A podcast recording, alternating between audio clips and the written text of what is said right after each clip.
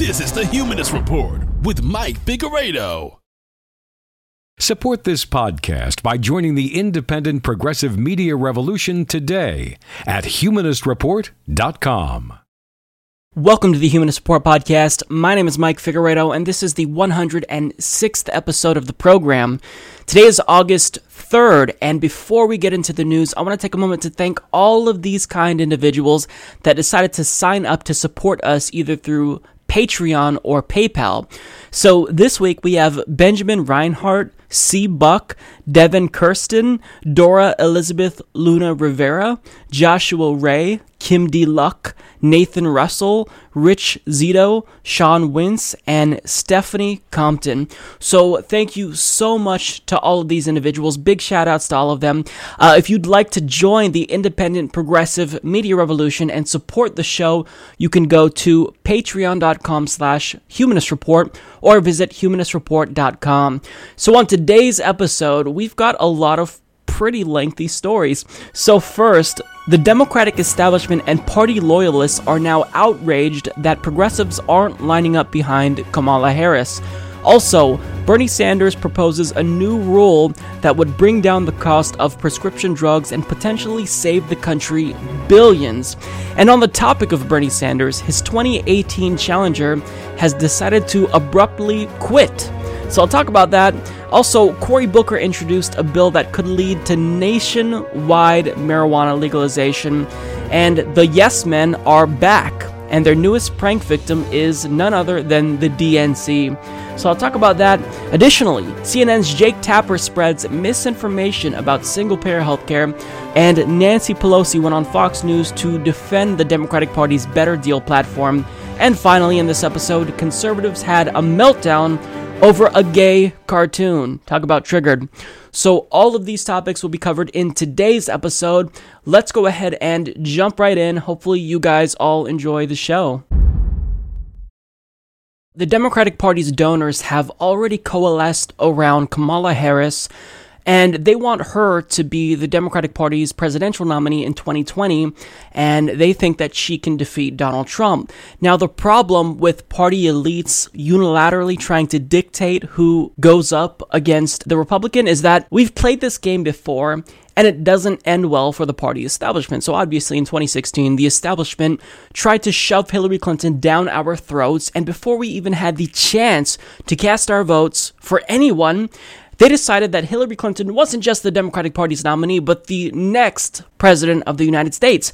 You can't do that anymore. You can't just say, well, Trump is bad and the Republicans are bad, so you have to vote for our candidate. You should have learned that we don't do that. It doesn't work that way. And some people who are a little bit more politically astute within the at least media establishment are noticing that you don't get to call the shots anymore if you're a Democratic Party elite. And if you want to win, if you are a Democrat that's serious about running for president, then you have to appeal to progressives. Now, in an article by Andrew Joyce of Mic titled Democratic Rising Star Kamala Harris Has a Bernie Land Problem, he recognized a problem that the donor class and centrist Democrats don't want to see. So he states freshman Senator Kamala Harris has recently become the subject of much speculation about a potential 2020 presidential run. Several major news outlets have run feature length profiles of Harris, and top Democratic donors are starting to coalesce around her as their preferred candidate to take on President Donald Trump but not everyone on the progressive left is feeling Harris fever. And if the senator wants to win the Democratic presidential primary in three years, she'll have to start making inroads with a growing grassroots movement that remains highly skeptical of Harris's progressive bona fides. Nomiki Konst, a Bernie Sanders supporter who serves on the Democratic National Committee's Unity Commission, had three words for Democrats interested in Harris as a candidate follow the money. The Democrats will not win unless they address income inequality, no matter how they dress up their next candidate, Konst said. If that candidate is in bed with Wall Street, you may as well lay a tombstone out for the Democratic Party now. Voters are smart. They can follow the money. Konst's skepticism about Harris's alleged ties to Wall Street and insufficient commitment to populist economic issues reflect a broader trend among the residents of Bernieland. In a recent New York Times profile of Harris, another high profile Sanders supporter, executive director of National Nurses United, RoseAnn DeMoro, dismissed Harris' prospects as a progressive 2020 contender, saying she's not on our radar. There are reasons for the suspicions about Harris's fealty to big financial interests. Despite opposing the nomination of Treasury Secretary and former Wall Street titan Steve Mnuchin in a previous life as California Attorney General, Harris was criticized for essentially letting Mnuchin's bank off the hook during the foreclosure crisis. In 2013, prosecutors in her office drafted a memo that claimed they had uncovered evidence suggestive of widespread misconduct at Mnuchin's OneWest Bank. According to The Intercept's David Dayen, who first reported the memo, those prosecutors recommended Harris file a civil enforcement action against the bank. Instead, Harris did nothing. Later, it was revealed that Harris was the only 2016 Democratic Senate candidate to receive a donation from Mnuchin. So, even though we don't know much about Kamala Harris with respect to policy, she's proven time and again that donors influence her decisions. And there's a reason why the Democratic Party's donors are so excited about Kamala Harris, because presumably they found their next big puppet. You know, Hillary Clinton and the Clintons in general served the Democratic Party elite class for so long, and now that Hillary Clinton lost, they're looking for their next puppet. Now, of course, in response to this article, there has been mass outrage by neoliberals and Democratic Party loyalists, or, you know, otherwise known as hacks, who don't like the fact that we are skeptical about Kamala Harris. Neera Tanden tweeted, So odd, no, that these folks have it in for Kamala Harris and Cory Booker. Hmm. So Sarah Lerner tweets that I've noticed a certain segment of the left feels threatened when women start to outshine other leaders. And she's probably referring to Bernie Sanders. And she states Hillary, Maxine, Kamala, Nancy, Elizabeth, etc. But they totally vote for a woman, just not that woman. Now, Andi Zeisler states 2016, I totally vote for a woman, just not Hillary Clinton. 2017, I totally vote for a woman, um, but not this one either. Now, Peter Daou tweeted out To anyone who wonders why I continue to criticize Bernie and his diehards, they're already trying to damage a rising Democratic Party star. Joy-Ann Reid also just dismissed the article altogether because it apparently quoted alt left activists. And I don't know what that means, but because they quoted alt left activists, then we shouldn't listen to what they have to say. Now, Brian Fallon, who was part of Hillary Clinton's 2016 campaign, states If you are attacking Harris right now, the problem is you, not her. Okay, Nobody's attacking Kamala Harris. Nobody. We're not saying fuck Kamala Harris. Nobody said that thus far. We're saying we're skeptical of Kamala Harris. One, because for some reason the donor class are lining up behind Kamala Harris, and that raises a lot of red flags in our heads. And furthermore, she hasn't done anything to prove to us that she's progressive. What little we know about Kamala Harris thus far is problematic.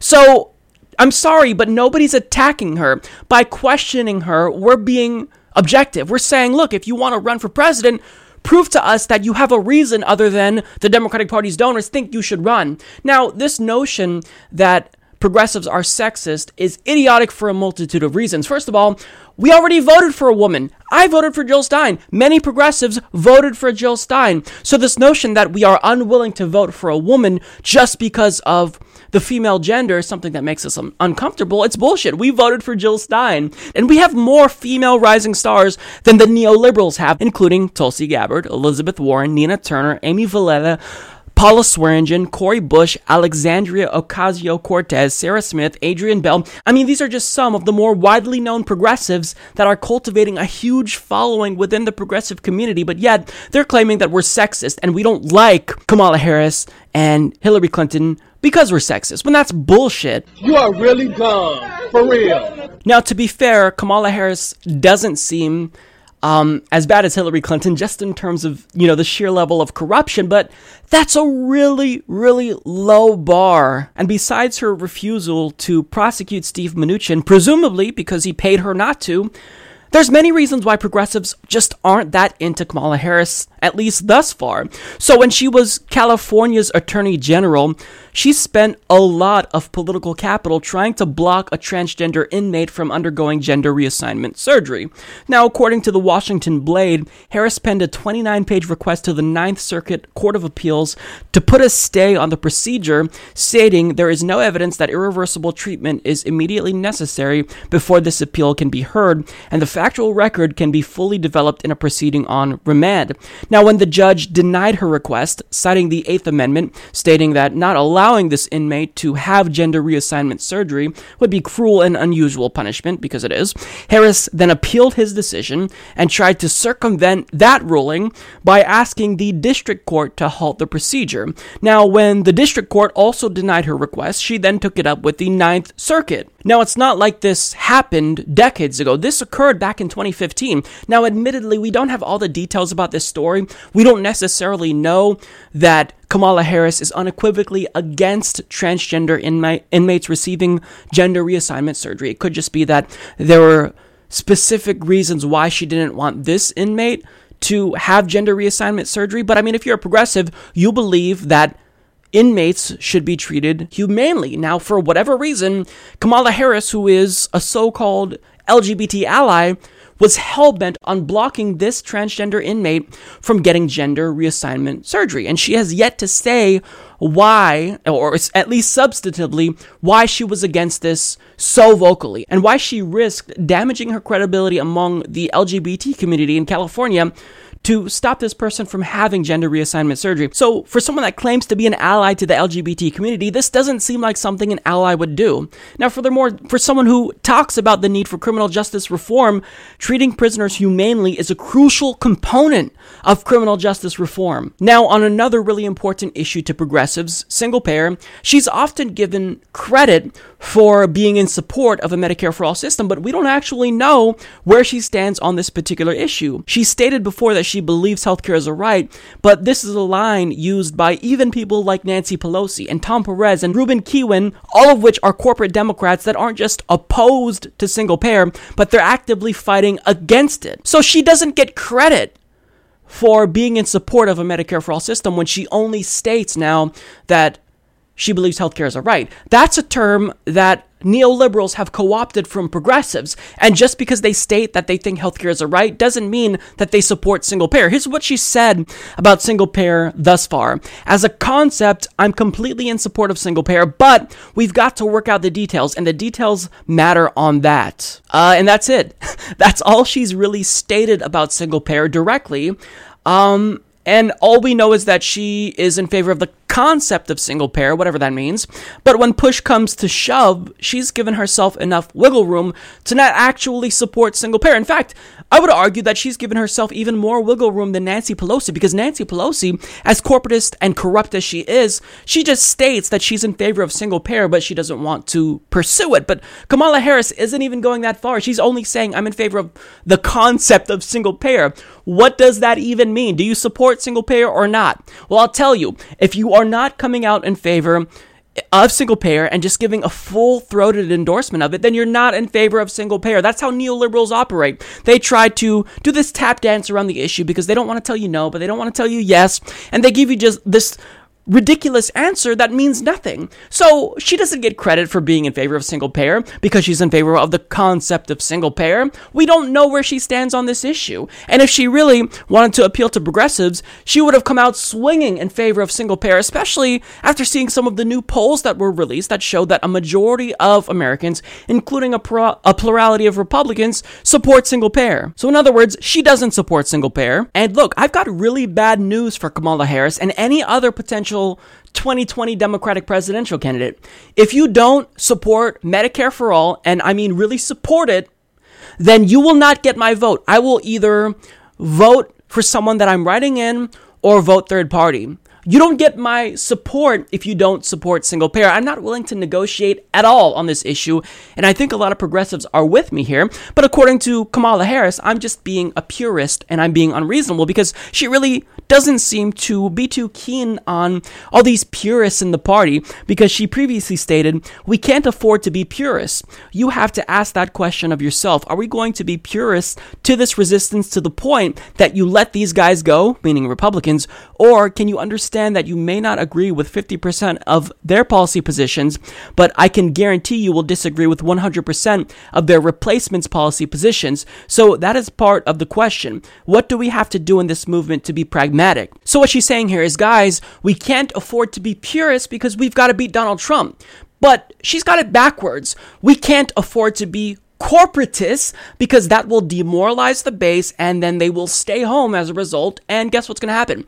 Donald Trump will be given a second term once again due to democratic incompetence. So don't give me this bullshit about purity tests. It's nonsense actually stand up for what you believe in or what the party should believe in and do what the base wants you to do. Come out in favor of campaign finance reform and single payer healthcare. But here's the thing here's a message to people who are outraged about progressive skepticism with Kamala Harris, and here's a message to Kamala Harris as well. You know, you have three years until the 2020 presidential election. Rather than trying to beat us over the head preemptively before we even cast our votes, why don't you try something differently? Because that last strategy didn't work. Why don't you actually try to win us over for a change? Here's an idea. Why don't you renounce the large multinational corporations that have already bought you off? Why don't you choose to not have a super PAC? Why don't you choose to come out in favor of legalizing marijuana, come out in favor of single payer healthcare, and try to win us over and prove to us that you care about these issues that the base and grassroots activists have been fighting for? Why don't you try that instead of trying to force us to fall in line behind you when we really don't like you because we know we can't trust you because you're too cozy with Wall Street and the Democratic Party's donors. Why don't you try that? But they don't want to try that. They're already calling us racist, sexist Bernie bros for not supporting Kamala Harris. And again, we've seen how the story plays out. You tried that with Hillary Clinton. She lost, and they're trying the same strategy again. They're doubling down on a failed strategy.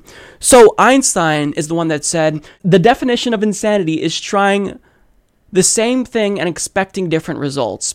Well, here's an idea. Stop being fucking corrupt and maybe we'll actually support you. It's really that simple.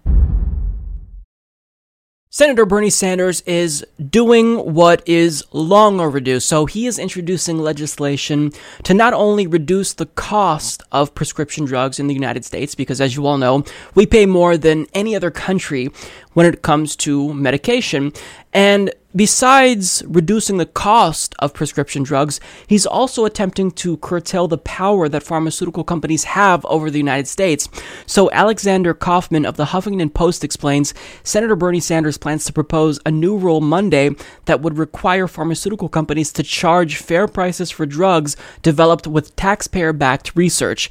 The rule, introduced as an amendment to the 1938 Federal Food, Drug, and Cosmetic Act, would force federal agencies and federally funded nonprofits, such as research universities, to secure a reasonable pricing agreement from a manufacturer before granting it exclusive rights to make drugs, vaccines, or other healthcare products. The bill is Sanders' latest attempt to stop the Department of Defense from awarding drug maker Sanofi Pasteur an exclusive license to produce a Zika vaccine developed over the past year by the United States Army. The mosquito borne virus is sexually transmitted and causes devastating birth defects. The Center for Disease Control and Prevention recorded 181 cases in U.S. states this year alone, with another 532 reported in U.S. territories such as Puerto Rico and the U.S. Virgin Islands. Sanders' bill faces dim prospects of becoming law. The deep pocketed pharmaceutical industry has cultivated powerful allies in both parties, despite Democrats' recently released platform taking aim at drug prices.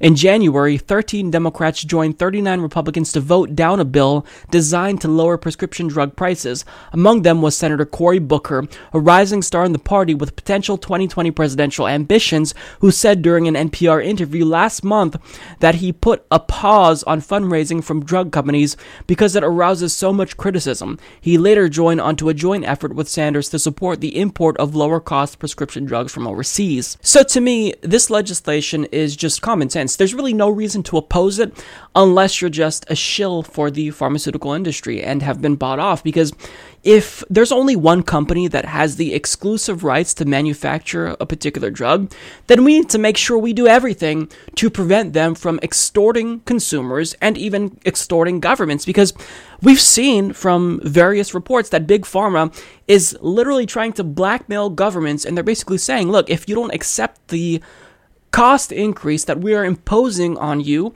then we're just not going to sell you the drug, and your citizens who need it will die. So that's basically the way that they're playing this game. So if we can curtail the power that they have, then we should be doing that. And really, having the ability to import drugs from not just Canada, but even Mexico would be a game changer for people who depend on these drugs. But look, don't take my word for it. So, David Sirota of the International Business Times reports that CBO estimates that the change would in total reduce federal government drug spending by more than 6.8 billion over 10 years, including a reduction of 5.1 billion in direct spending and roughly 1.7 billion in increased revenue. Under existing law, drug makers are permitted to produce pharmaceuticals abroad and then import them into the United States, where on average they charge Americans the highest prices for medicines in the world. However, while drug makers themselves are allowed to import medicines, Current law prohibits U.S. consumers and pharmaceutical wholesalers from doing so, even when the same medicines are sold at much lower prices abroad. So, this is huge. This is really huge and it's absolutely something that we need to pass. But of course, you know, I'm sure that you won't be surprised to know that there are not just Republicans, but also Democrats who are currently trying to fight Bernie Sanders on this particular bill. And the last time the government intervened to try to curtail the costs of prescription drugs, George H.W. Bush was president, so that was a very long time ago. And towards the end of Clinton's last term in office in 2000, when Democrats proposed a bill that would actually allow us to import drugs from other countries, like Bernie Sanders did, Bill Clinton decided to kill it. And can you take a guess at what his reasoning was?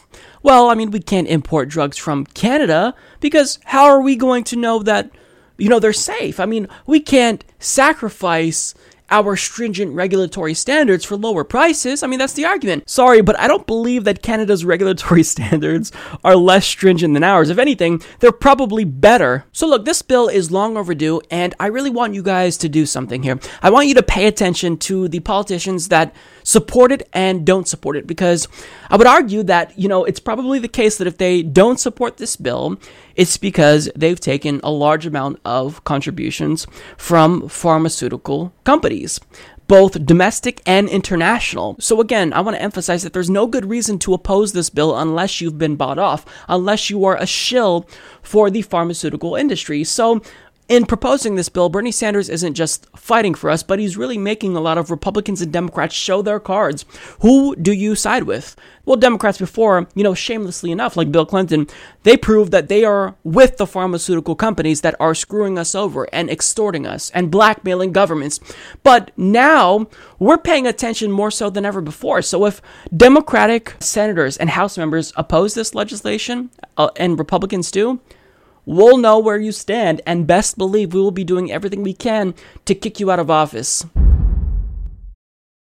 We recently learned that Bernie Sanders is facing a challenger in 2018. Now, his opponent is actually pretty outspoken. His name is John Svitavsky, and he is an avowed Hillary Clinton loyalist, and he's running almost an exclusively anti Bernie Sanders platform. So, in a recent segment of the show, we talked about what we knew about John, and he refers to Bernie Sanders as bank fraud Bernie and he thinks that the FBI's investigation into Bernie Sanders' wife should disqualify him from office, although he was a vocal supporter of Hillary Clinton, who was under investigation during her presidential campaign, so I don't need to point out the hypocrisy there.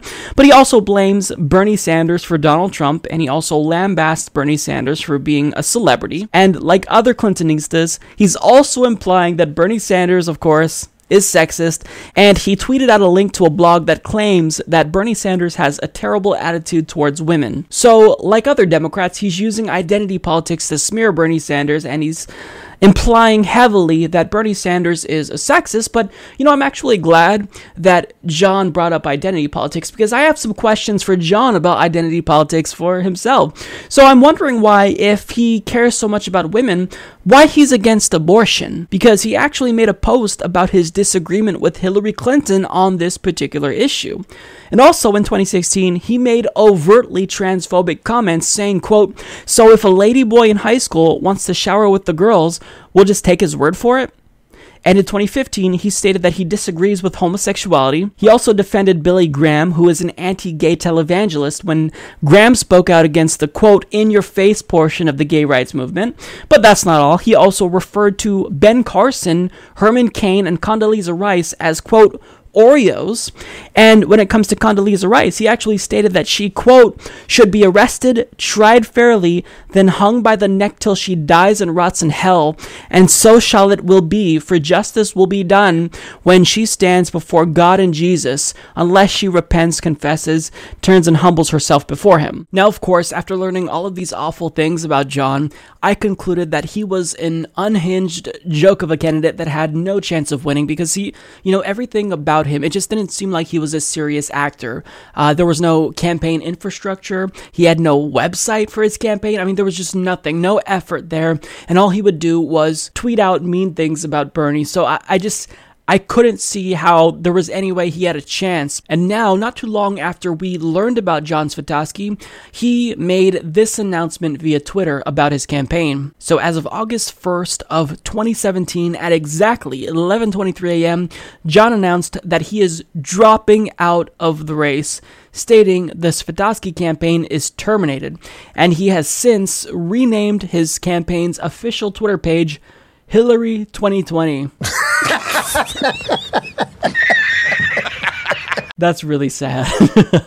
That's really, really sad. Look, even if you are a Hillary Clinton loyalist and you love Hillary Clinton, to want her to run in 2020 makes no sense if you claim to be as opposed to Trump as you actually are, because Hillary Clinton already lost to Donald Trump, and recent polls show that she would still lose to Donald Trump if you could rehold the election again. So that makes no sense to me whatsoever. But of course, after he made this announcement, the internet took the time to respond in the way, you know, the internet typically responds to things that are funny. They mocked him relentlessly. And I just want to, you know, take a moment here and scroll through all of these responses to his announcement. I mean, I don't think there was one, you know, response that was showing support to John.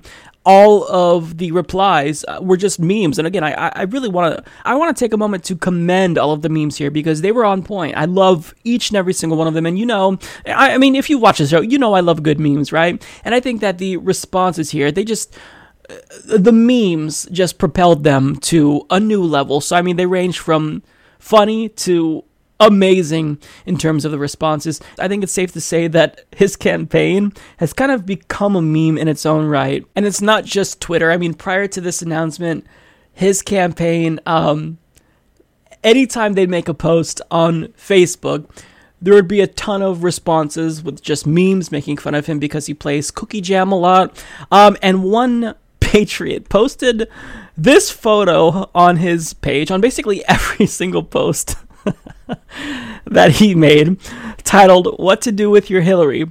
One, unwrap your Hillary. Two, moisten your Hillary with a water based lubricant such as KY jelly. Three, three, lie on your left side and bend your knee towards your chest. Gently. Gently push your Hillary into. gently push your Hillary into the rectum deep enough that it will not come out. And, and he posted this on, on everything. On everything. Um, yeah. So, I mean, even though clearly I didn't support the campaign of John Svitavsky, without him, we wouldn't get we wouldn't get the memes and the hilarity that ensued from this jokester, you know. Uh, so, wow. So, look, here's what I'll say to John. If you're watching this, John, um, even though your attempt to primary Bernie Sanders failed, um, and your campaign was just overtaken by memes, um, look, taking on the most popular politician in the country is no small task. So, I can at least commend you on being brave enough to do that.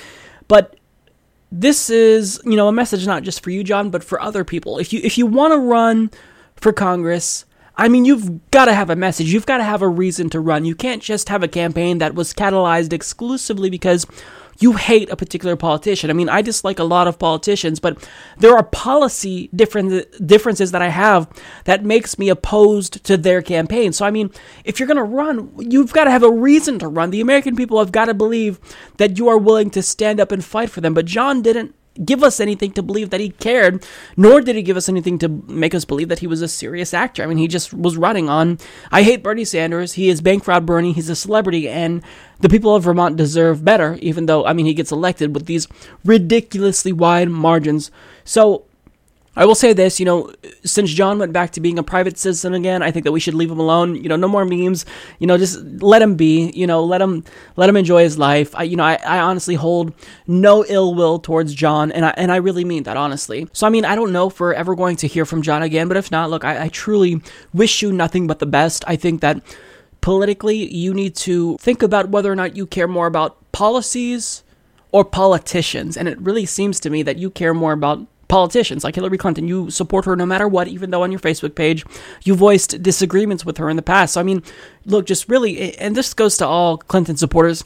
Think about the policies and why you really support someone. So, you know, I, I wish John nothing but the best.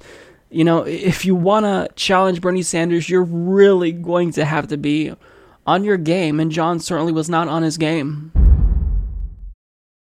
So, this week, one of the most brazenly corrupt, out of touch, pro corporate politicians in the Democratic Party did something that was pretty uncharacteristic.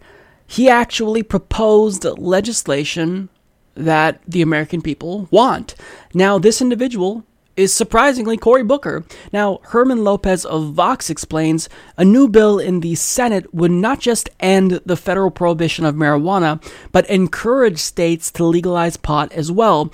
The bill, proposed by Senator Cory Booker on Tuesday, would remove marijuana from the federal scheduling system, which is the basis for its federal criminalization. That isn't new in the Senate. Senator Bernie Sanders, for one, also put forward a bill that would deschedule marijuana back in 2015.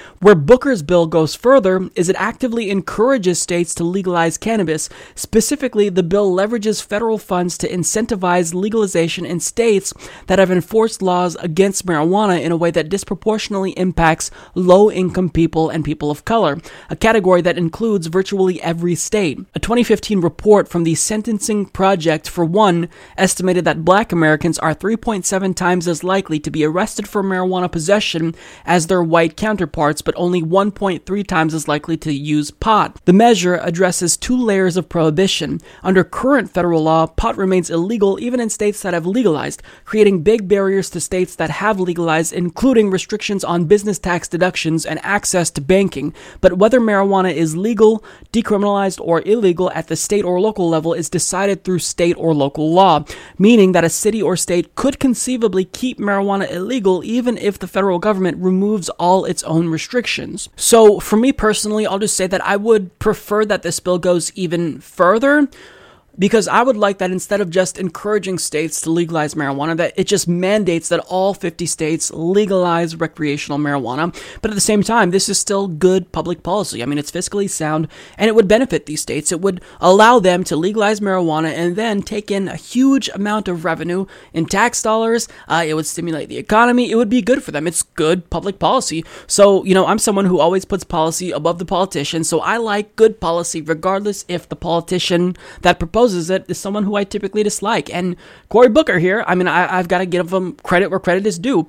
So, I mean, this is the right move, but nonetheless, I was still curious as to why Cory Booker decided to do this. And initially, I chalked this up to him just trying to pander to progressives because he's going to be running for president in 2020. Uh, but it's actually a little bit more deeper than that. Uh, and it really goes back to him being corrupt. I mean, nothing has changed here because presumably you'd think that he turned a new leaf, but in actuality, in doing this, he's still doing the bidding of his donors. So I want to play a clip from TYT Politics where Emma Vigeland, uh, she did a tremendous amount of research, and what she uncovered um, won't be too surprising about Cory Booker. Cory Booker was one of the senators who was the Pharma 13, who's so pro the pharmaceutical industry, who receives massive amounts of donations from them. And now he's flipped and is wanting marijuana to be legal throughout the entire country. So I looked into it a little bit further and I saw this. NASDAQ reports Pfizer, Merck, and other big pharmas likely to acquire marijuana based drug companies. So let's break down one of the biggest companies listed that might acquire mar- marijuana companies Merck. Merck is based in New Jersey and is one of Cory Booker's biggest donors. Uh, Merck gave more money to Cory Booker than they did to any other candidate in 2014, giving him $12,500 for the other companies listed that might acquire these marijuana companies. Uh, in 2014, Novartis gave $7,000 to Cory Booker, and Sanofi gave the same amount of money that was just in his 2014 election cycle. So I'll have a link to the full video in the description box, and I would highly encourage you to watch it because Emma goes into a ton of details, and I didn't want to, you know, uh, show too much of the video because I want to encourage you to watch it and support them. Uh, but you know, it, great job to Emma. Kudos to you because I think that what you uncovered here, it, it's pretty clear. So, I mean, Cory Booker, at the end of the day, is still doing the bidding of his donors in proposing legislation that uh, would legalize marijuana potentially.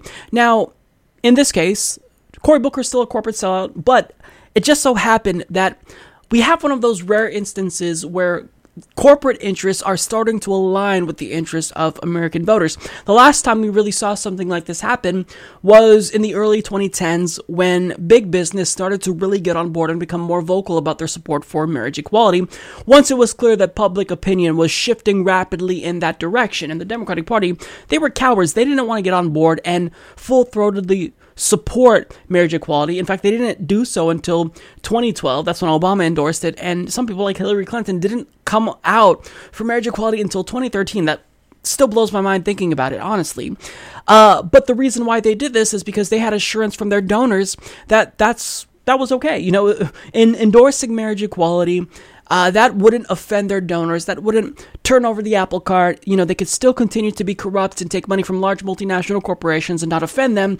And now we're starting to see that, you know, once these big companies, big pharma in particular, is seeing just how lucrative the marijuana business is, they're thinking, maybe it's the case that we don't actually hate marijuana after all. Maybe we want to get involved in the marijuana business. And because of this, because they are uh, funding the campaigns of people like Cory Booker, they have puppets already in Congress that can do their bidding for them. So, look, regardless of how we get policy codified into law, uh, if it's good policy, if it's progressive policy, then I'm okay with that. But it doesn't change the fact that Cory Booker is still a corporate sellout. I mean, we have to be clear here. We're not tacitly endorsing Cory Booker in 2020 by supporting his bill.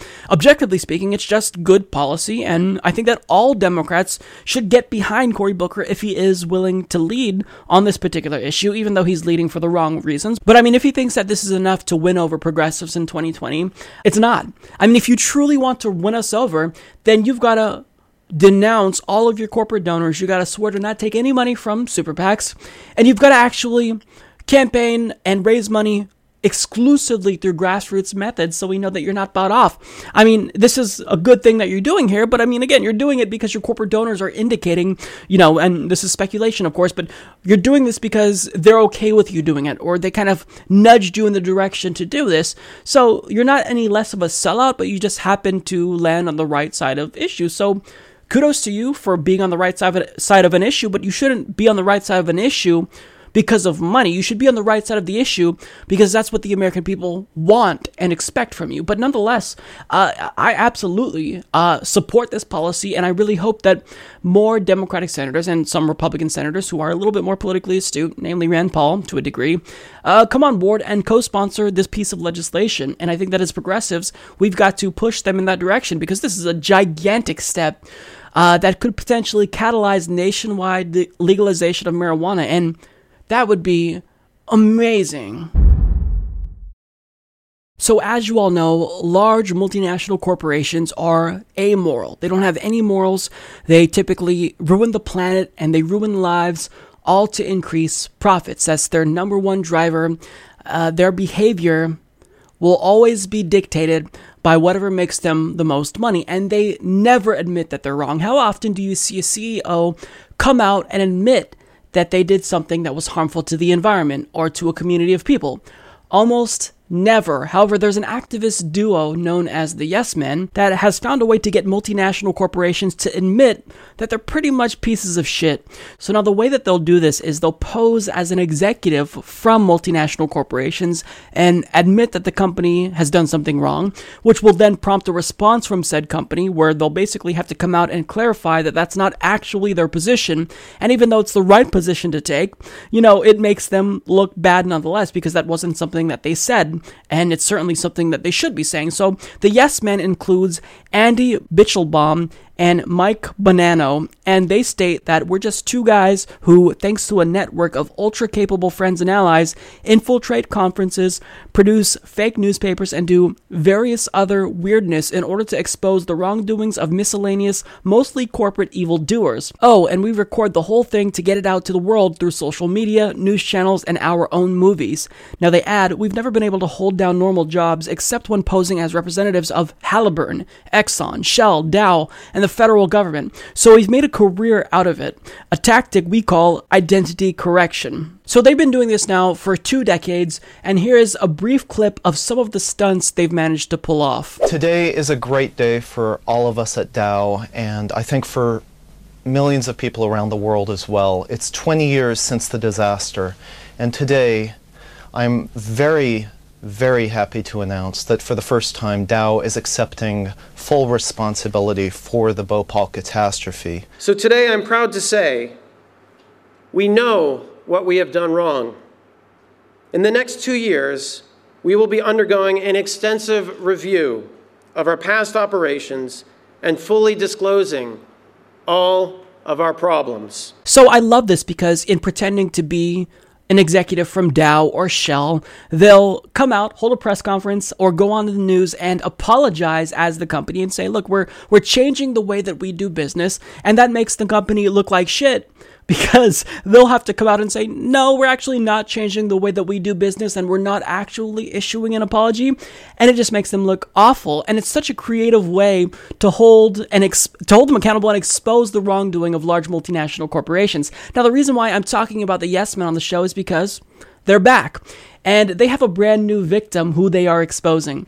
And this time it is the DNC. So at Politicon, one of the Yes Men posed as a DNC representative that was responding to criticism about the Democratic Party's recently announced Better Deal platform. And in response, said that, you know, they've been doing these uh, studies to figure out what the party or, or what voters of the party wants. And they've decided that voters are in fact in favor of progressive policies, and the party is going to go in a new direction. As uh, Senator Schumer said last week, uh, when you lose to somebody who has 40% popularity, you've got to take a good, strong look in the mirror and ask yourself what happened. And I, I want to add that even more importantly than that, you want to ask what you can do differently next time uh, so as to win. And so those, that is what we've done. Uh, back in December, we started a series of town halls and focus groups uh, to determine what voters across the political spectrum needed and wanted and what we had failed to provide. Uh, and we, we did that in order to understand how we could address those concerns in the future and win elections as we once did. Uh, we found that a solid majority of Americans wanted universal government sponsored health care, and even almost half of all Republicans did. A majority wanted stronger unions, again, across the political spectrum, especially workers, but everyone.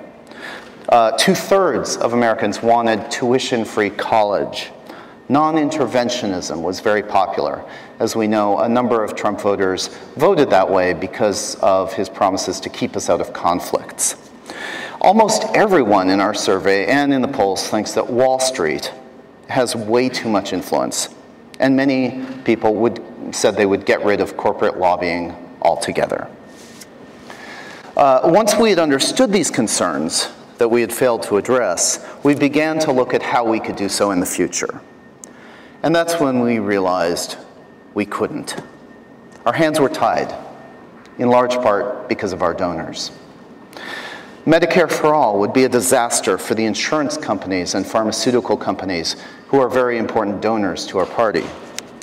Uh, they loved Obamacare, uh, which, however, did not lower costs. And Medicare for All, which would, uh, these companies did not like quite as much.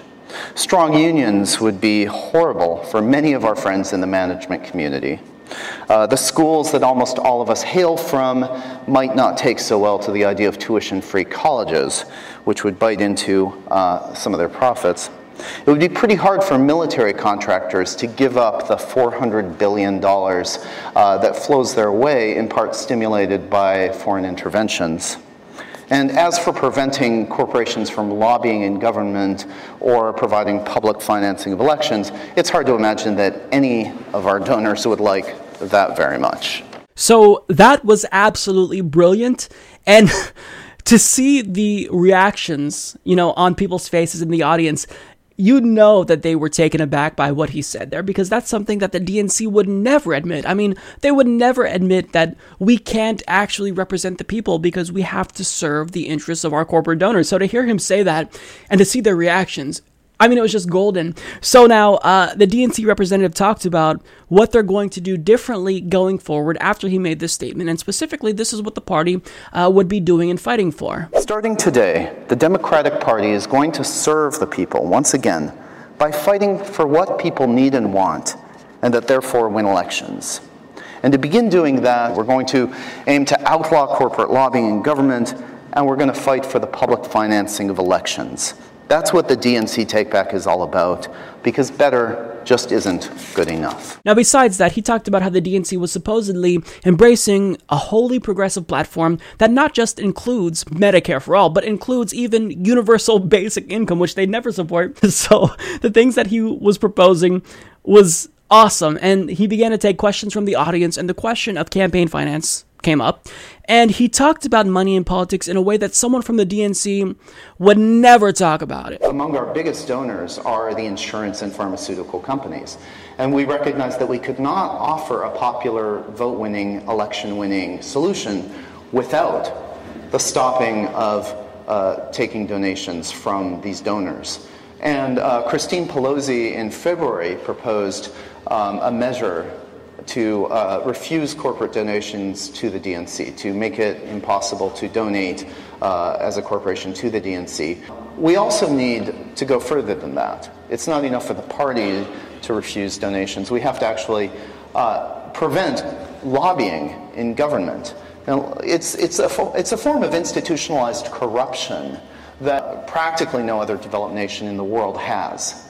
Uh, lobbying in government should be illegal. It should be illegal for the largest corporations to have an outsized influence on the people that we uh, want to represent us. We need to hear what policies are bad and what policies have worked and what, you know, and have a, an actual conversation with the absence or the relative absence of some of the voices that have been in this conversation too loudly there have been a number of voices that have had megaphones. It's like a megaphone at a party. You know, a cocktail party with a giant megaphone, got one guy with a megaphone. You don't really want that. We got to take that megaphone away so we can all talk. And you know, I'm obviously talking about the large corporations, the, the, the, big industries that have had an outsized influence in our democracy. Now, the last clip I want to play for you guys, um, he talked about how the Democratic Party moved away from voters in order to appease their donors and appease corporate interests and what they're going to be doing now differently. As we moved more and more to the center, as we moved our, our uh, fealty, if you will, to a different class than we were built to represent, we became complacent. And we told ourselves that that class that we were made to represent would keep voting for us no matter what. Uh, this election was a real wake up call where we found that many of the people who had believed the populist messages of 2008 and 2012 did not believe our messages in 2016. Very similar messages, but that was it. Um, they had had enough. And we are looking at that and we are changing, and you know that's the nature of politics. You know, things happen, and you change according to what happens. And um, you know, there's been resistance within the party, but we're finally taking those steps, and we are becoming the kind of party that I think you will be proud of. The DNC, as a policy, is going to support candidates, is going to throw our weight behind candidates who um, espouse the sorts of platforms that haven't been seen in the last couple of decades at least. But this is only a start.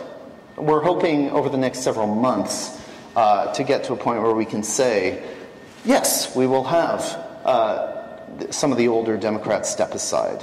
We will have some, not older, but the, some of the you know more centrist ones, perhaps the ones whose uh, policies have proven themselves not to work so well, step aside. Some of the highest profile uh, members of the Democratic Party are going to be making some announcements this next week, uh, following up on this uh, to clarify what the better deal really is, uh, what DNC takeback is all about. We've seen again and again voices at the state and local level speaking up and winning, even in very heavily Trump supporting areas.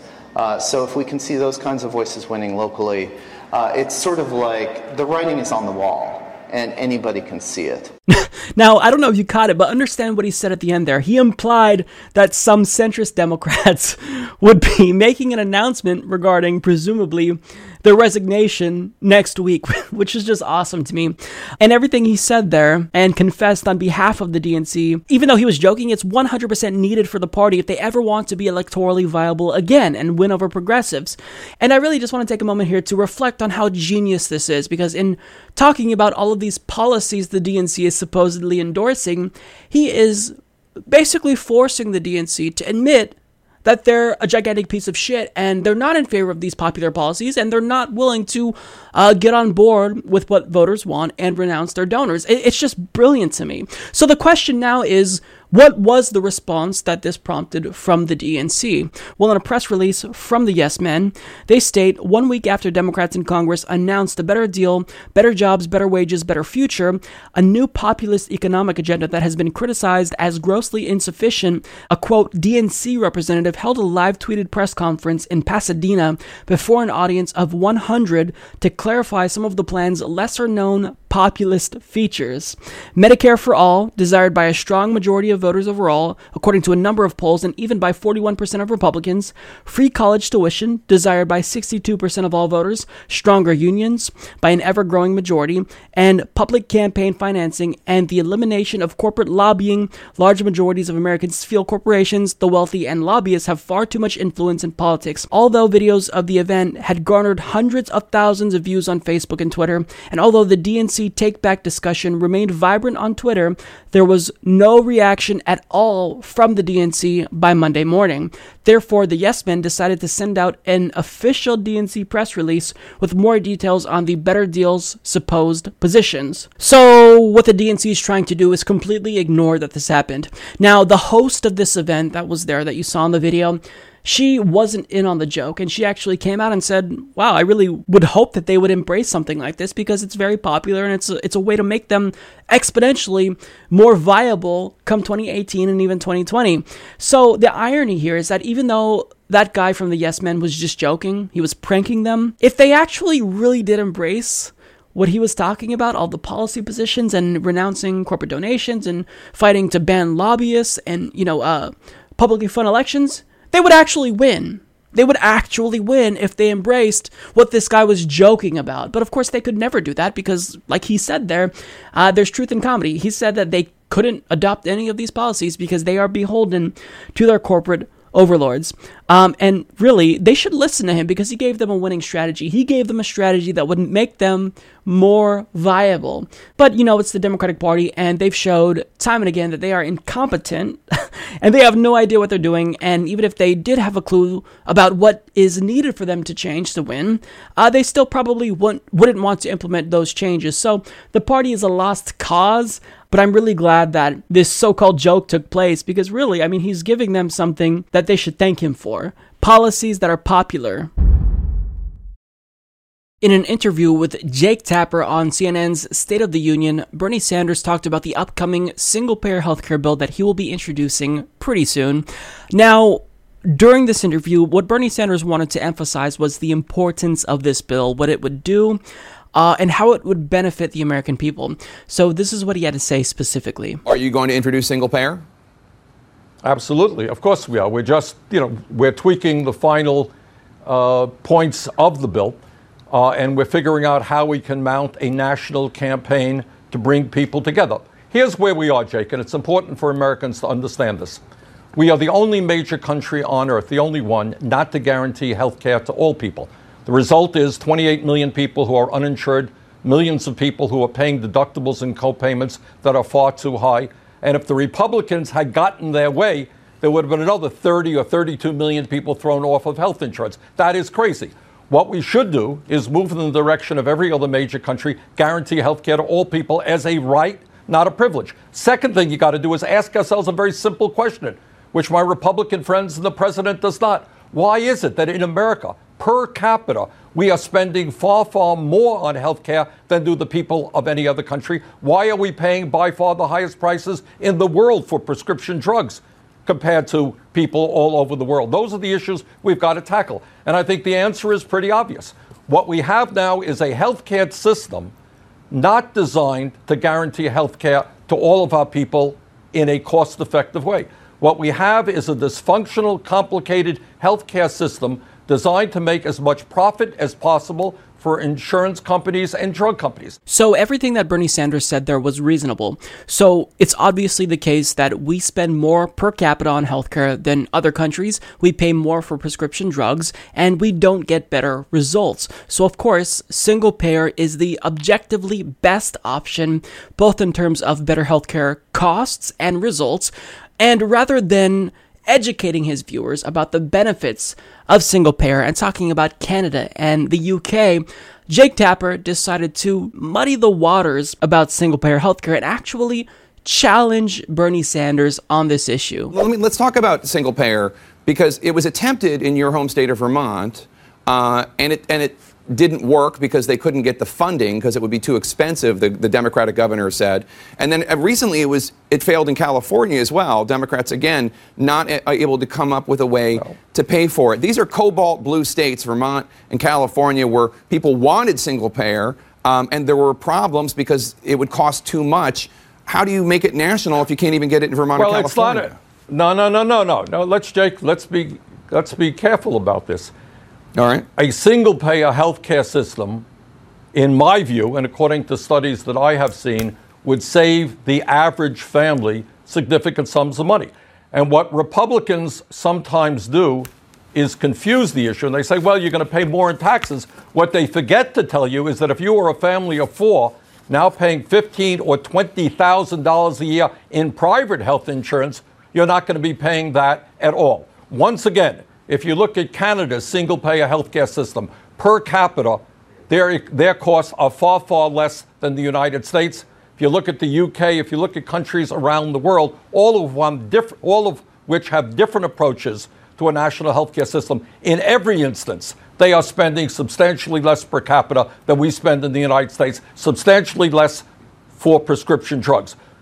The problem with our system is it is so complicated for the consumer, for the doctors, is that a hospital, for example, might be dealing with 15, 20, 30 different insurance policies. It takes an enormous amount of time, energy, and expense to figure out that you have a $5,000 deductible, you have a $10,000 deductible. The goal simply is to say that every person in this country, through a single payer system, is entitled to a comprehensive health care approach and that will save substantial sums of money in administrative costs, substantial sums of money in lower prescription drug costs, substantial sums of money in doing away with the profiteering of the drug companies. By the way, the five top drug companies in 2015 mm-hmm. made $50 billion in profit. These CEOs in the healthcare industry make enormous salaries. Right. We should join the rest of the world, begin that discussion immediately, and I will be introducing legislation to do just that. So, first of all, I'll just say that I don't have a problem with Jake Tapper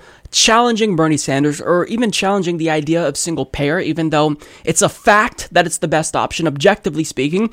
But the problem is that he's being incredibly disingenuous here because he's conflating the inability of single payer to be passed in states like Vermont and California with single payer as policy generally speaking. Just because it hasn't passed doesn't mean it's bad policy. You can't say that it's been tried but failed. The law hasn't even been put into place in Vermont and California.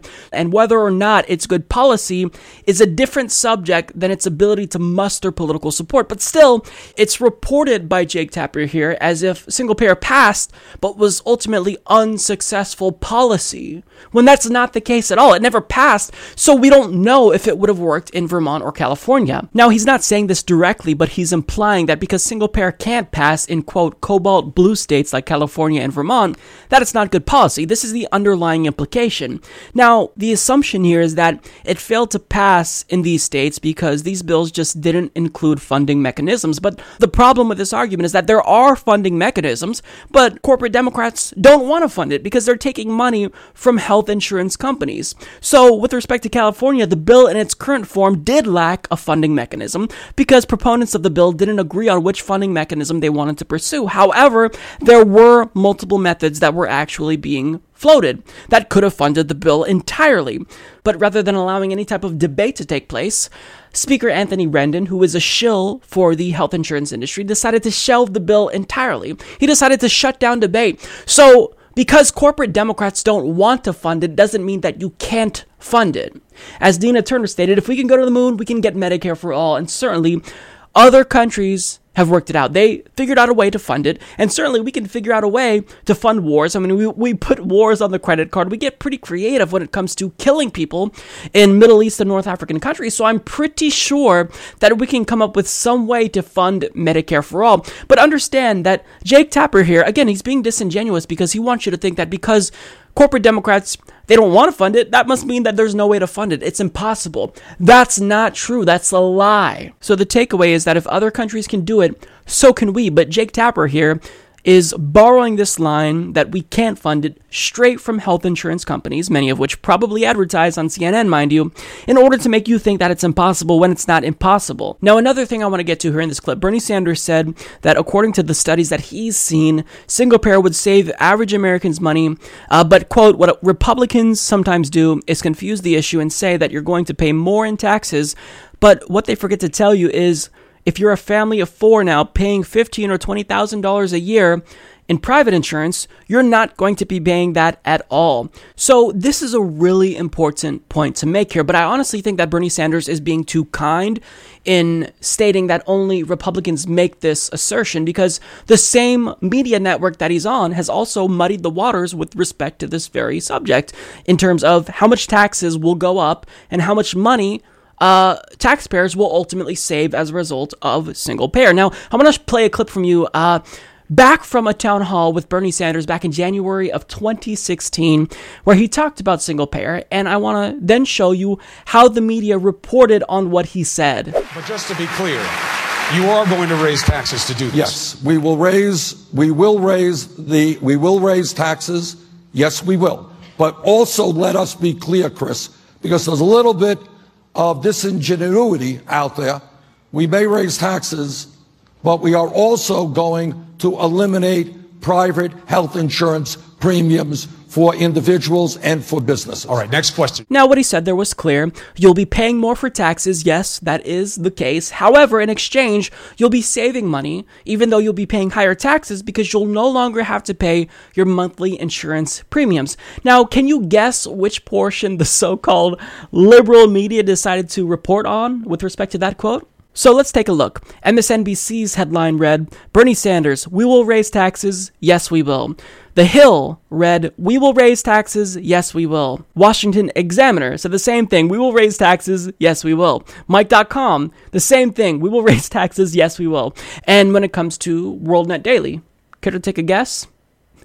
Bernie Sanders, we will raise taxes. Yes, we will. And the same is true for the Fiscal Times, Breitbart, Yahoo News, the Daily Caller, and so on. But since CNN actually had Bernie Sanders on and they had the full context, of course, they would report on what Bernie Sanders said in a less misleading way, right? Well, not actually. So their headline also focused exclusively on taxes as well, saying Sanders breaks with campaign tradition, calling for tax cuts. And they then go on to talk about how unprecedented it is for a Democratic candidate to do that. And the only outlet that really had a semi accurate headline was from AOL, which, yes, surprisingly, they do still exist. And their headline stated, We'll raise taxes, but people will save money. So, with the exception of AOL, really, there's no room for nuance whatsoever. Taxes is a bad word. If you say it, we're going to dismiss everything you have to say and focus exclusively on that. So understand why people typically dislike taxes. It's because you don't like that money is coming out of your paychecks. You think either that you should be paying less money or that the rich should be paying more. So you want more money in your pocket. That's why you dislike taxes. But even though what Bernie Sanders is proposing here would facilitate working class Americans having more money in their pockets because they wouldn't have to pay for monthly health insurance premiums.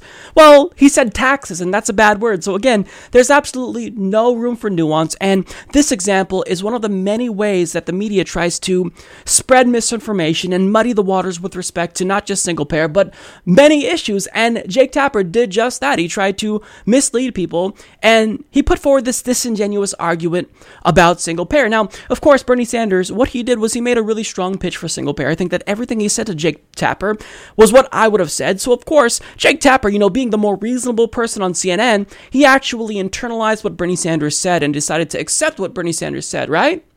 No, that's not what he did at all. In fact, he decided to challenge Bernie Sanders again and post him the same exact question again. Well, why why couldn't this happen in Vermont then? I mean, what, what's the issue in Vermont? Vermont would be a, a it well, would seem to be a, I mean, a perfect, a, perfect test case. Well, this is politically, this is difficult. And by the way, in California, the debate is not over. It passed, I think, the Senate. It's now gone to the House, and that debate will continue. Look, taking on the insurance companies and the drug companies, taking on Wall Street, taking on a lot of very powerful forces that make billions of dollars a year from the current healthcare system is not going to be easy.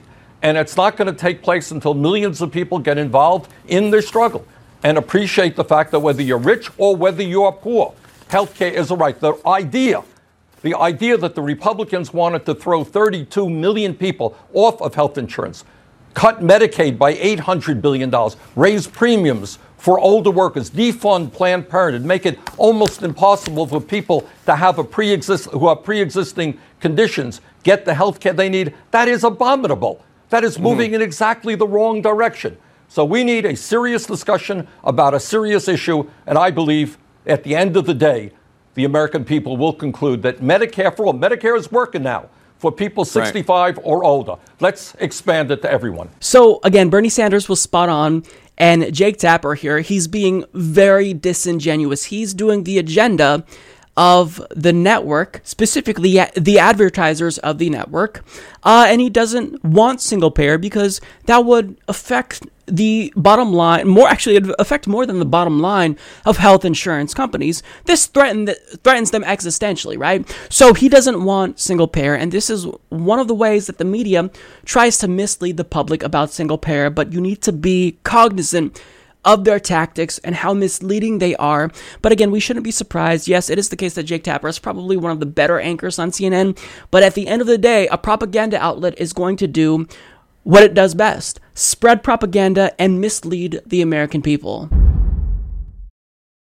Last week on the show, we talked about the Democratic Party's so called New Deal platform, which in actuality is mediocre at best. But nonetheless, the party, you know, in spite of criticism it's received, they've chosen to stand by it. And in an interview with Chris Wallace on Fox News, Nancy Pelosi tried to explain just how beneficial this better deal actually is. And of course, she brought up the better deal, even though she was asked something entirely different. The Democratic leader in the Senate Chuck Schumer said something interesting the other day, and I want to ask you about it. We're going to put it on the screen. When you lose to somebody who has 40% popularity, you don't blame other things, Comey, Russia, you blame yourself. So what did we do wrong? People didn't know what we stood for, just what that we were against Trump, and still believe that. We're going to get to your new agenda in a minute, but I want to ask you the specific question Do you agree with Senator Schumer that Russia and Comey were not what beat Hillary Clinton. Well, I think that that they had an influence. There's absolutely no no question about that. But when you have a campaign, you're responsible for your campaign. I don't even want to go into that. I do want to go into our better deal. Okay, better let me ask you. I, am going to ask you about it because yeah. Democrats put out a new agenda this week called a better deal. Let's put some of it up on the screen. You call for higher wages, lower prescription drug costs, as you just yeah. said, job training, infrastructure. Leader Pelosi, I'm not saying anything, any of that is wrong. Right. What I am saying is that none of it is new. We've been hearing it for years. We heard it from the Democrats and Hillary Clinton in 2016, and you lost. No, but, uh, well, we're going to hear it with more clarity. For the first time since 2006, the House, the congressional Democrats are in charge of the message. In 06, we were in charge, we won. We had a Democratic president after that in 08, and for that, and that time on, a very successful presidency. Now it is our turn to win the Congress for the American people. But elections are more about than about winning the election. They're about having a discussion about how we go forward. But they're all about winning the election. That's no, what an no, election. No, it's about winning on the uh, on the issues. I mean, in other words, if the American people can hold all of us, Democrats and Republicans, accountable for what is in their interest, instead of a trickle down agenda that really benefits the high end at the expense of working families. That's why a better deal is important, and it is entrepreneurial and it's thinking, it's fresh. So Chris Wallace told her that they've said these same things before. Really, what they're proposing is nothing new, and, you know, he's right there. Uh, but Nancy Pelosi is confident that it's going to work this time because we're going to hear it with more clarity. You're going to hear it with more clarity. Well, great, because I actually would like some clarity on a number of issues. The first one is single payer. I mean, where does the party stand on Medicare for all? Well, eh, sure, many things are on the table. Okay, so that sounds pretty reassuring there. They're not in favor of Medicare for all. So, I mean, this clarity that she's talking about, you know, it sounds great, but I haven't seen it. There's no more clarity. There's still not coming around to the issues that grassroots activists have been pressuring them to come around to. So I, I, just can't see how you're standing by this and you're not listening to the criticisms that we have. I mean, it, it's a losing strategy. But Nancy Pelosi, she oversaw the Democratic Party's march off of a cliff. So of course she doesn't have, you know, the the winning strategy and she doesn't know anything about clarity and messaging. Uh, but I want to talk about one other thing that she said here that was pretty important. So she stated, um, it's about winning on the issues because it's not about winning. So, in other words, if the American people can hold all of us, Democrats and Republicans, accountable, what is in their interest instead of a trickle down agenda that really benefits the high end at the expense of working families, uh, that's why a better deal is important. Now, first of all, prior to saying this in the clip, I don't know if you caught it, but she actually implied that Obama's presidency was successful. But seconds later, she then talked about trickle down economics. Obama did that, Nancy. Obama did just that. Democrats did that. Hillary Clinton argued for trickle down economics in the midst of her 2016 presidential campaign. So voters know that they've gotten a shitty deal under Democrats, and that's not going to change. Hence why they don't bother to come out and vote for Democrats. But what Nancy Pelosi is doing now is she's trying to convince us that now they're actually going to fight for a better deal for us.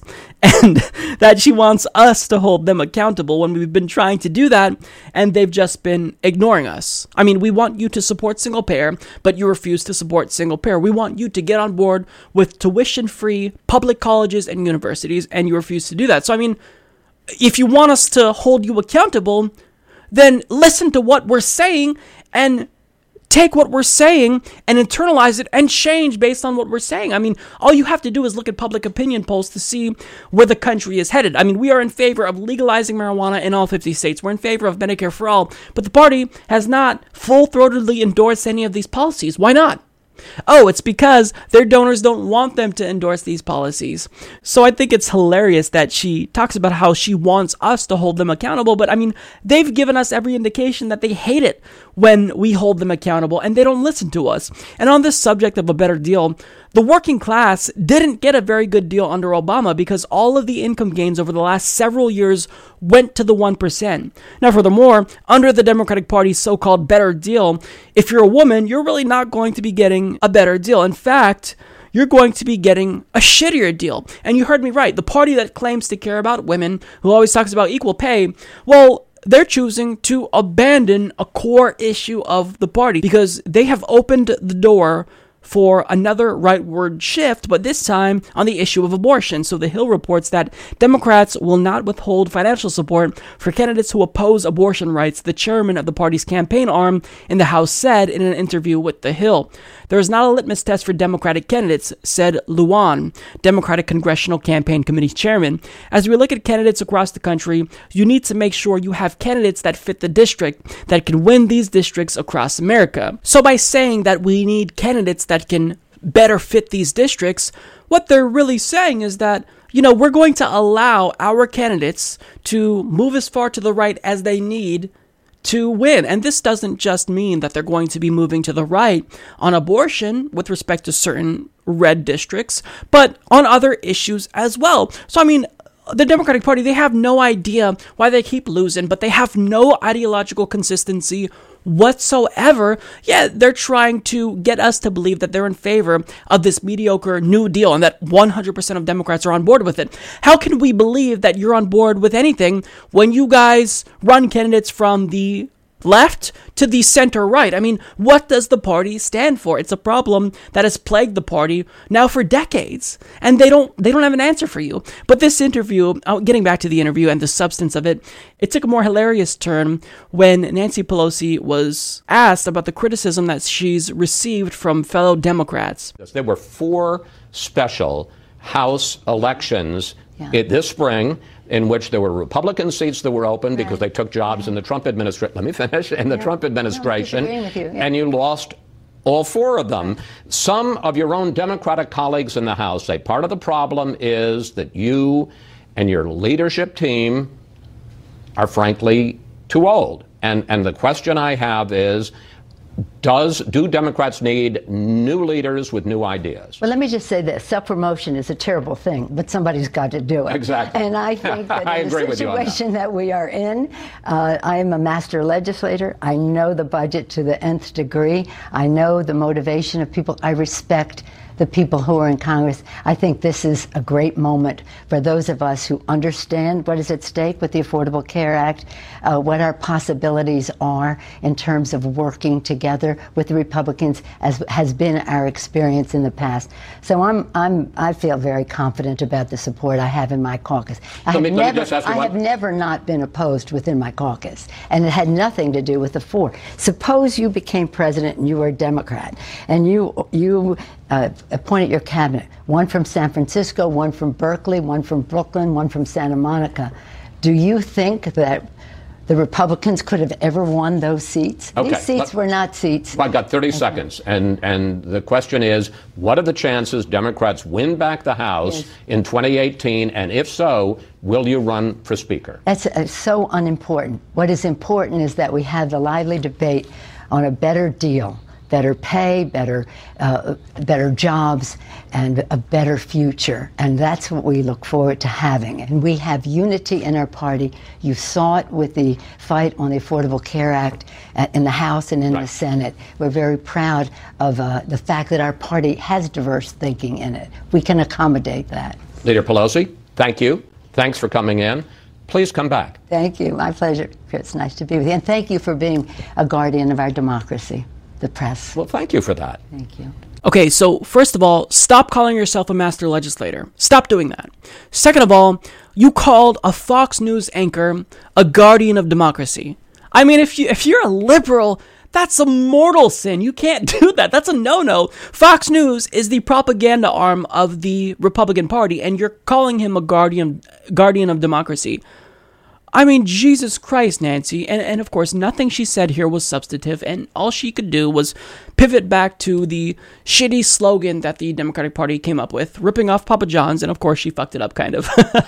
so, um, the takeaway here is that Nancy Pelosi, she's just a, a complete lost cause. There's no sense in trying to get her to change her mind, even though she wants you to hold her accountable or says she does, because Nancy Pelosi doesn't know her asshole from her elbow. She's clueless, she's lost, she has no idea what the party needs to do to actually appeal to voters. So the only way to actually affect change and to stop Nancy Pelosi is to just kick her out of Congress. So if you go to jaffeforcongress.com, you can contribute to a real progressive. And he absolutely has my stamp of approval. I've endorsed Stephen Jaffe, who of course is Nancy Pelosi's challenger in 2018. And I can very confidently say that he would be a phenomenal member of Congress. And when you juxtapose someone like Stephen Jaffe, who's a true progressive who actually wants to fight for the people, against the corporate Democrat, at least on, you know, the issue of Medicare for all, the difference is very clear. So let's recall how Chuck Schumer responded to the idea of Medicare for all. Well, eh, sure, many things are on the table. And when Nancy Pelosi was asked about it, this was her response. A lot of Americans still want to see changes to the healthcare system in America. Of course. Do you feel like the move for Democrats now is to make single payer a plank in the 2018 platform? No. I don't. Now, here's how Stephen Jaffe responded when I asked him if he would co sponsor John Conyers' single payer bill. Before we move on to campaign finance, um, so just so that way viewers are clear, you would co sponsor HR 676 if you were elected? Uh, if you, I don't know the number. That's uh, John Conyers' bill, I think it is. Correct, John Conyers' Yes, bill. Absolutely. Excellent, Yes, excellent. my, my one word answer is either take your pick, yes or absolutely. So, I mean, after watching Nancy Pelosi and Chuck Schumer completely botch the question on Medicare for All, and seeing how Stephen Jaffe, a real progressive, answers the question, there's no competition. I mean, the choice is clear. You can have someone like Stephen Jaffe who cares about you, or someone like Nancy Pelosi who doesn't give a shit about you. So, this better deal that the Democratic Party is offering you, it's not a better deal. It's the same deal that they've been giving you, which is nothing. Crumbs at anything if we're lucky. So, I mean, it's not a better deal. It's the same shit in different packaging. They just want you to believe that the party has changed when they haven't changed and they're not going to change. The only way to affect change is to kick them out of office. And you could do that by helping the progressive campaigns of their challengers like Stephen Jaffe. So, I want to tell you about a couple of students from the Ringling College of Art. Their names are Beth David and Esteban Bravo, and they completed a project as part of their studies. Uh, and their project entailed them creating a four minute short film featuring a kid that had a crush on another kid. But, trigger warning, the kid in this film was gay.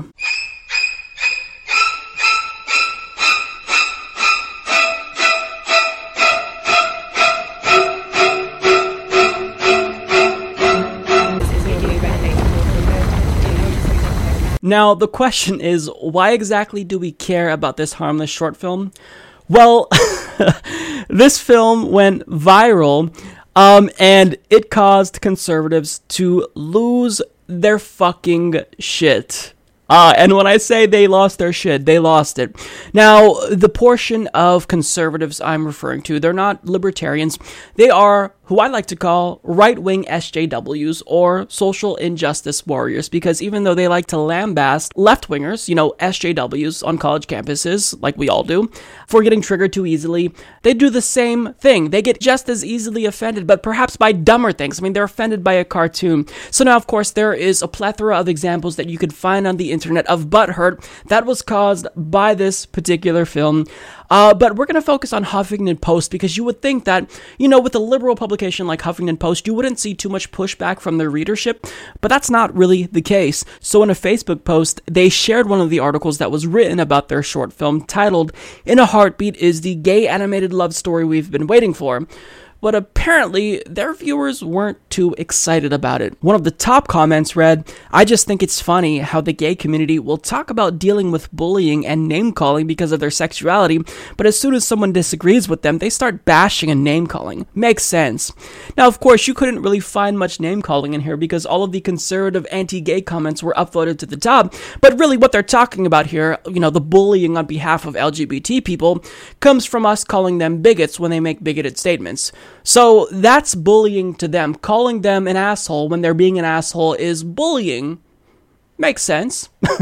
now, other comments iterated the same sentiment. No, sicken me to my stomach, more like it. Just more propaganda being used to recruit kids into choosing the gay lifestyle. Knowing your community can only grow through recruitment, the LGBT community does all it can to influence the minds of children. Sick, perverse, godless scum. Stop brainwashing kids' minds, sick bastards. Ew, come on, why are kids gotta be exposed to this? I'm not against people being gay, but animation is clearly a ploy towards kids. I mean, seriously, we wonder why kids dress and behave the way most kids do now. People need to be more responsible with what they post. Trying to normalize homosexuality to children? Despicable! Let them be kids unburdened by lust and sin. What the fuck? Why animated? Brainwashing kids. It's gay propaganda. Let kids grow up to make up their own mind. Brainwashing at a young age. Wow, the intolerant sodomites and liberals are seriously getting unhinged when you go against their perverse agenda. Insist it's a birth defect, yet you cannot provide a shred of scientific evidence of that. They need Jesus. What an emotionally sick story. The mentally deranged are over the limit of my tolerance. Always gotta make everything gay pedophile movie. Hey, old school Democrats, this is what your party has been turned into a movement that pushes the gay agenda on our children. Are you proud of that? Cartoons about homosexuality? Let it sink in. Your vote promotes this. But to be fair, they weren't all bad, and one of the comments managed to muster quite a bit of um, upvotes on this thread, if you will, uh, that basically stated everything I was thinking. So this poster said, I, along with many other gays my age, had nothing but 120 minute straight animated films available to us as children Aladdin, Little Mermaid, and I still grew up to be lesbian as fuck. I highly doubt a four minute animated film will turn all your children homo. That's not what it's about. Yeah, and really, that's exactly it. If you really could recruit someone into a certain type of lifestyle, then I'm pretty sure I would have turned out to be straight because I had straight parents. I also had four older siblings, two brothers and two sisters, all of which thoroughly heterosexual, and yet, me, for some reason, even though I was brainwashed into the straight lifestyle, I turned out to be as queer as a $3 bill. Why is that the case? It's almost as if we don't choose what we are, what we turn into when we're older. We're just we're born a certain way and that's the way it is. And furthermore, even if we could choose, what's the big deal? Who cares? Get over it. So I mean, this is just one of many examples that show even though we do have a problem on the left with SJWs trying to stifle free speech on college campuses because they get triggered too easily by stupid benign things, right-wingers are just as easily triggered by perhaps even dumber things. A gay cartoon caused them to have a complete meltdown, and we're supposed to take them seriously. We're supposed to take them serious as actors who actually care about bettering the country. If you truly are politically minded, if you care about any types of policies, then why don't you move on from these social issues and identity politics and focus on the policy issues that really do affect your life. I mean, why are you harping on something that society clearly has moved on from? You know, certainly with respect to the US. Why? Why dwell on this? It's so stupid. Nobody cares. I don't care if you're gay. I don't care if you're straight. I don't care if you tattoo all of your skin green and choose to live as a frog person. I don't give a fuck. What I care about is the policy ideals that I want implemented into law. And if you're a conservative, why isn't it the same thing just with respect to opposite policies? Why are you choosing to dwell on dumb shit? And really, yes, again, I want to restate here that left wing SJWs on college campuses, they're a problem. But the difference is that they're mocked by the left and the right. You know, they're mocked by everyone and they have no institutional power. Whereas right wing SJWs, they have all the power. They're in control of all branches of government right now. So it seems like for every left wing SJW that is triggered easily and calling for safe spaces on college campuses, uh, there's about 10 more right wing SJWs that are just as easily triggered by something even dumber. So Here's something that I want to propose to those of you, you know, against SJWs on the left and the right. How about this? How about we all come together and agree to stop losing our minds over the most dumb, benign, banal, nonsensical shit? How about that? How about we focus on things that really matter? Because getting outraged over a gay cartoon I mean, how does that serve you? Your kids aren't going to be recruited into any type of lifestyle. Uh, as a gay person, I don't give a shit if your kids are gay. Just raise them to not be an asshole. That's all I care about. So, you know, this, this was just, this made me laugh quite a bit. But, you know, at the same time, even though it's humorous, it's still pretty sad because you think that we made a lot of progress, but really there's still a lot of people that are holding the country back, being triggered by a cartoon. Again, I mean, I mean, of all the things to worry about, if a cartoon is high on your list of priorities, then uh, you've got issues. Thank you so much for being a Humanist Report viewer.